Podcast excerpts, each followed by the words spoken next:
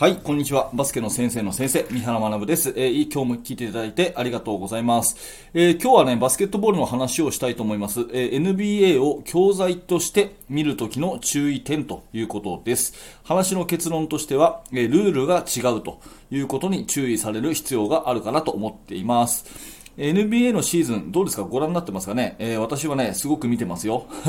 あの、すごくね、た、えー、楽しんで見ております。あのー、今シーズンから始まるね、インシーズントーナメントっていうものもあって、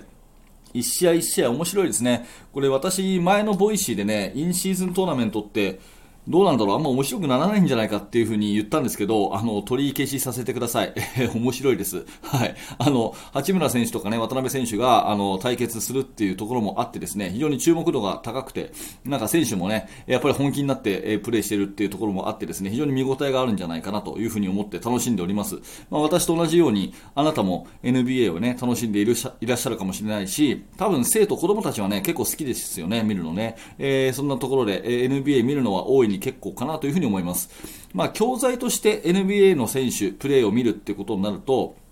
NBA はね、世界最高峰のレベルですし、選手のプレーは本当に基本に忠実だから、指導者として NBA を見てね、参考になる点って大いにあると思うんですよ。まあ見てるとね、えー、だんだんとこう気持ちが高まってきてっていうか、あ、いいなって、こういうプレーうちにもやらせたいなってね、えー、そういう気持ちになるのは多分私だけじゃなくて、あなたもそうだと思います。ただですね、ここからが本題なんですが、NBA を教材として見る。研究の対象として見る。自分のチームにそれを生かすために参考とするっていうことを考えた時に十分に注意すべき点がルールが異なるってことなんですね。具体的にはですね3つ、えー、挙げさせてもらいますけど、え、1つはスリーポイントラインが遠いと。いうこと。えー、そして2つ目はハンドチェッキングが厳しいっていうことですね。で、3つ目がディフェンシブ3セカンド。ディフェンスの3秒があるっていう、この3つ、ここをちゃんとね、理解しとく方がいいと思います。で、まず1つ目ね、えスリーポイントラインが遠いってことなんですが、スリーポイントラインが遠いっていうのは、えー、具体的にはですね、国際ルール、え、私たちが、まあ、中学生以上がね、えー、プレーしている、ミニバスはちょっとルールがそのものが違いますけど、え中学生以上がプレーしてる FIBA の国際ルールだと、スリーポイントラインって6.75メートルなんですね。うん。で、それに対して NBA は7.24メートルということで、50センチ近くこう遠いんですよね。で、加えて NBA の選手はシュート率、シュート力がすごく高いので、さらに1、2歩遠くから打てるということになるんですね。これどういうことかっていうと、ディフェンスは広範囲を守る必要があるんで、え、私たちのバスケットと NBA のバスケットを比べると、ディフェンスのですね、この範囲が広いんで、より1対1が守れない、守るのが難しい。まあ、オフェンスからすると1対1が簡単に抜けるルール設定になってるっていうところがまず一つです。うん、スリーポイントラインが遠いんで、ディフェンスは広範囲を守らなきゃいけないんで、なんか NBA 見てると、なんでこんな簡単にドリブル1対1で抜けるのかなっていうのは、あれが範囲が広いからっていうのが一つあるんですね。はい、これが1個目のスリーポイントラインが遠いっていうところです。えー、で、2つ目のハンドチェッキングが厳しいって、ここ結構重要なんですけど、あの、まあ、ドリブルの1対1に対して、ディフェンスがね、手のひらでこう押さえたり、まあ、手のひらまでいかなくても、こう、腕でね、ぐっとこう押さえて、なんとかしのぐみたいなディフェンス。これハンドチェッキングっていうことで、まあ、これはね、えー、フィーバーだろうが、NBA だろうが、まあ、ファールはファールなんです。私たちのバスケットでも、NBA でも、これはファールはファールなんですね。ただ、このハンドチェッキングを NBA の方が明確に厳しく取りましょうねっていうルールになってるんですね。えこれはどういうことかっていうと、ドライブを、ドリブルでドライブをしていって、ディフェンスがぐっとハンドチェッキングで抑えて、ナイスディフェンスってするんじゃなくて、ハンドチェッキングをぐっとしたら、それでファール。ね。で、その結果、えドリブルで抜けてシュートでバスケットカウントって方が観客として盛り上がりますよね。要するに多くの得点を取らせるためのルールになっていて、よりドリブルで1対1が有利になっているルールがこのハンドチェッキングルールなんですね。はい。なので、ここは覚えておいた方がいいと思います。NBA の方が、えー、手を使ったファールは国際ルールよりも、えー、全然厳しい。だからこそドリブルが有利っていう風になってるんです。はい、これ2つ目のハンドチェッキングです。で、3つ目がディフェンスの3秒バイオレーションがあるっていうことで、これはね、えー、まあ、制限区域の中に、あの、長方形の中に、3秒いちゃいけないっていうのは、基本オフェンスのルールじゃないですか。うん。だけども、これ NBA だとディフェンスにもこのルールがあるんですね。これどういうことかっていうと、ゴール下の近くでヘルプポジションを取るっていうことが禁止されてるっていうことになるんです。ここかなり重要なところで、多分あなたもチームにディフェンスを教えるときに、まあ、1戦はボールマンですよね。2戦はボールの隣ですよね。で、その3戦目のディフェンス、一番ボールから遠いところのディフェンダーに、どこにヘルプポジションを取れって言ってるかっていうと、きっと制限区域をまたぎなさいとか、制限区域の中にいなさいとか、まあ、ゴール下にポジションを取りなさいとか、まあ、その、で、制限区域の中にポジションを取って、ヘルプポジション、カバーポジション立ちなさいって教えてると思うんですよ。で、それが NBA だと禁止されてるんですね。はい。まあ、これも、ね、同じ理由で、ドリブル1対1が来た時に、そこにね、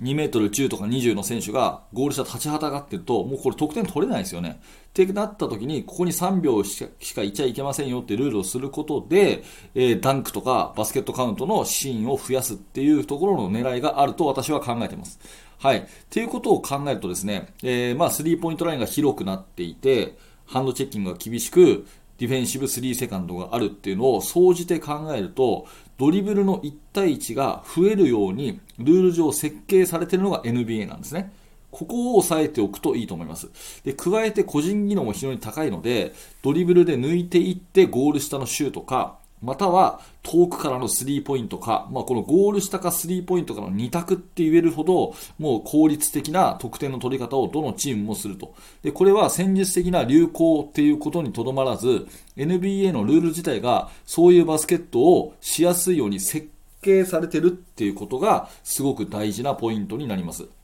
なので、まあ、要は全てが真似できないってことを前提に研究されることをお勧めしたいんですね。NBA の選手を見てると、なんであんなに簡単にドリブルで抜けるのかな、ね、1対1であんなにね、レブロン・ジェームスはゴール下まで行けるのかなって不思議に思うぐらい鮮やかな1対1あったりしますよね。まあでもそれって当然選手の個人技術がレベルが高いってことはもちろんなんですけど、ルール的にも、あのペイントアタック、ドリブルドライブがしやすいように設計されているってことも頭の片隅に入れておいて、じゃあそれが、えー、子供たちのレベル、選手のレベルもそうだし、私たちのその現状のバスケットボールのね、国際ルールで、できるかどうかってことは十分に検討された上で NBA を教材として見ることが必要かなというふうに私は常々思っています。うん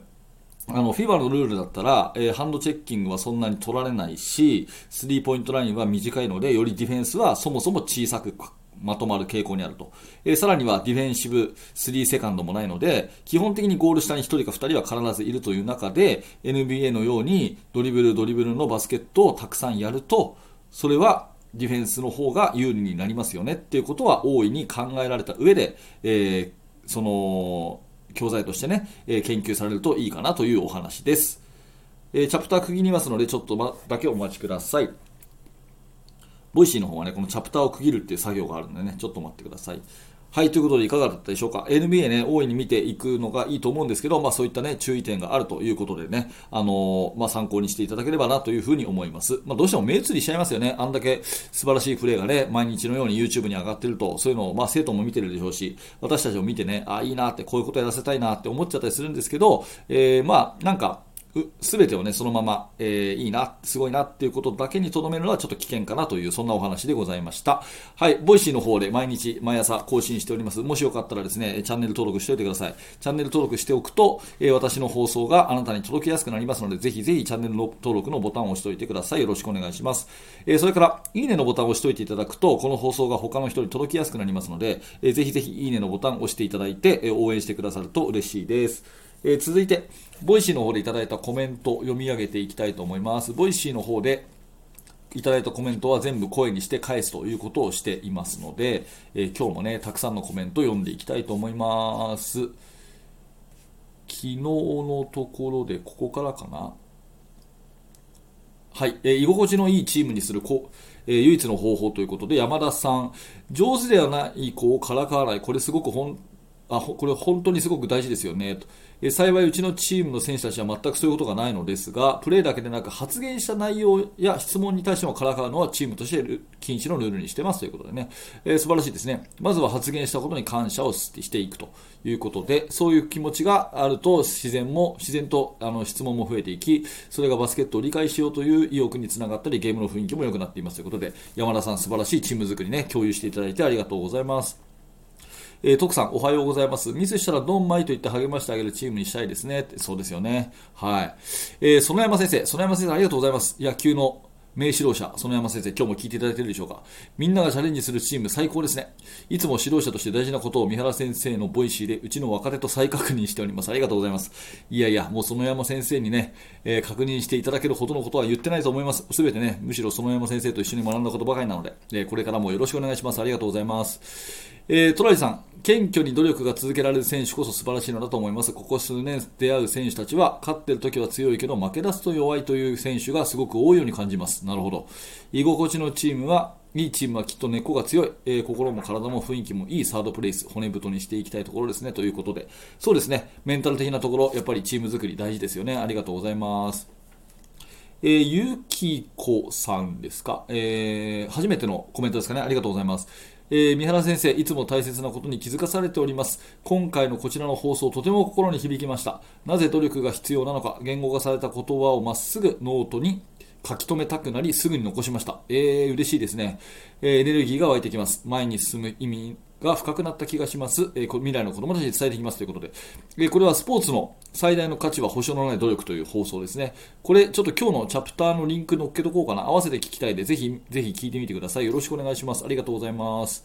えー、トネさん、若いコーチのことはまさに自分のことだと思いました。シュート練習が少ないのにシュートが入らないと嘆いていました。なるほど。まあ、これよくありがちですよね。20%をシュート、特にゴール下につぎ込みますということで、これよくありがちなので、参考にしていただけると嬉しいです。はい、ということで、えー、 Voicyの方でいただいたコメントありがたく読ませていただいてますので、ももしあなたもよかったらお気軽にコメント残してください。よろしくお願いします。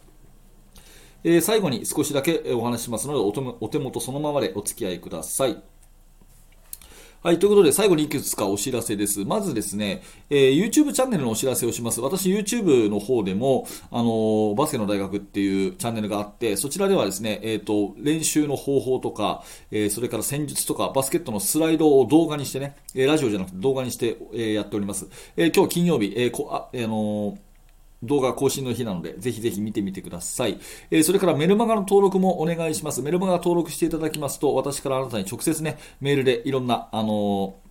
コーチング、子育てに関するヒントをお伝えしますので、えー、よかったらメルマガの登録よろしくお願いします。そして、えー、バスケの大学研究室というオンラインコミュニティでは、えー、現在進行形で手掛けている最新のチーム作りについて、えー、ほぼ毎日三原が記事を投稿しております。で、今日はね、質問回答会っていうことで、えー、いただいた質問にですね、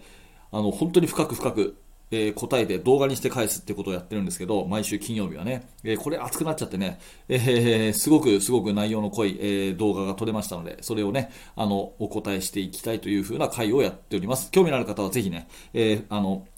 こちらの放送の概要欄からバスケの大学研究室の案内ページ一度見てみてください。はい、ということで、え今日もありがとうございました。三原学でした。それではまた。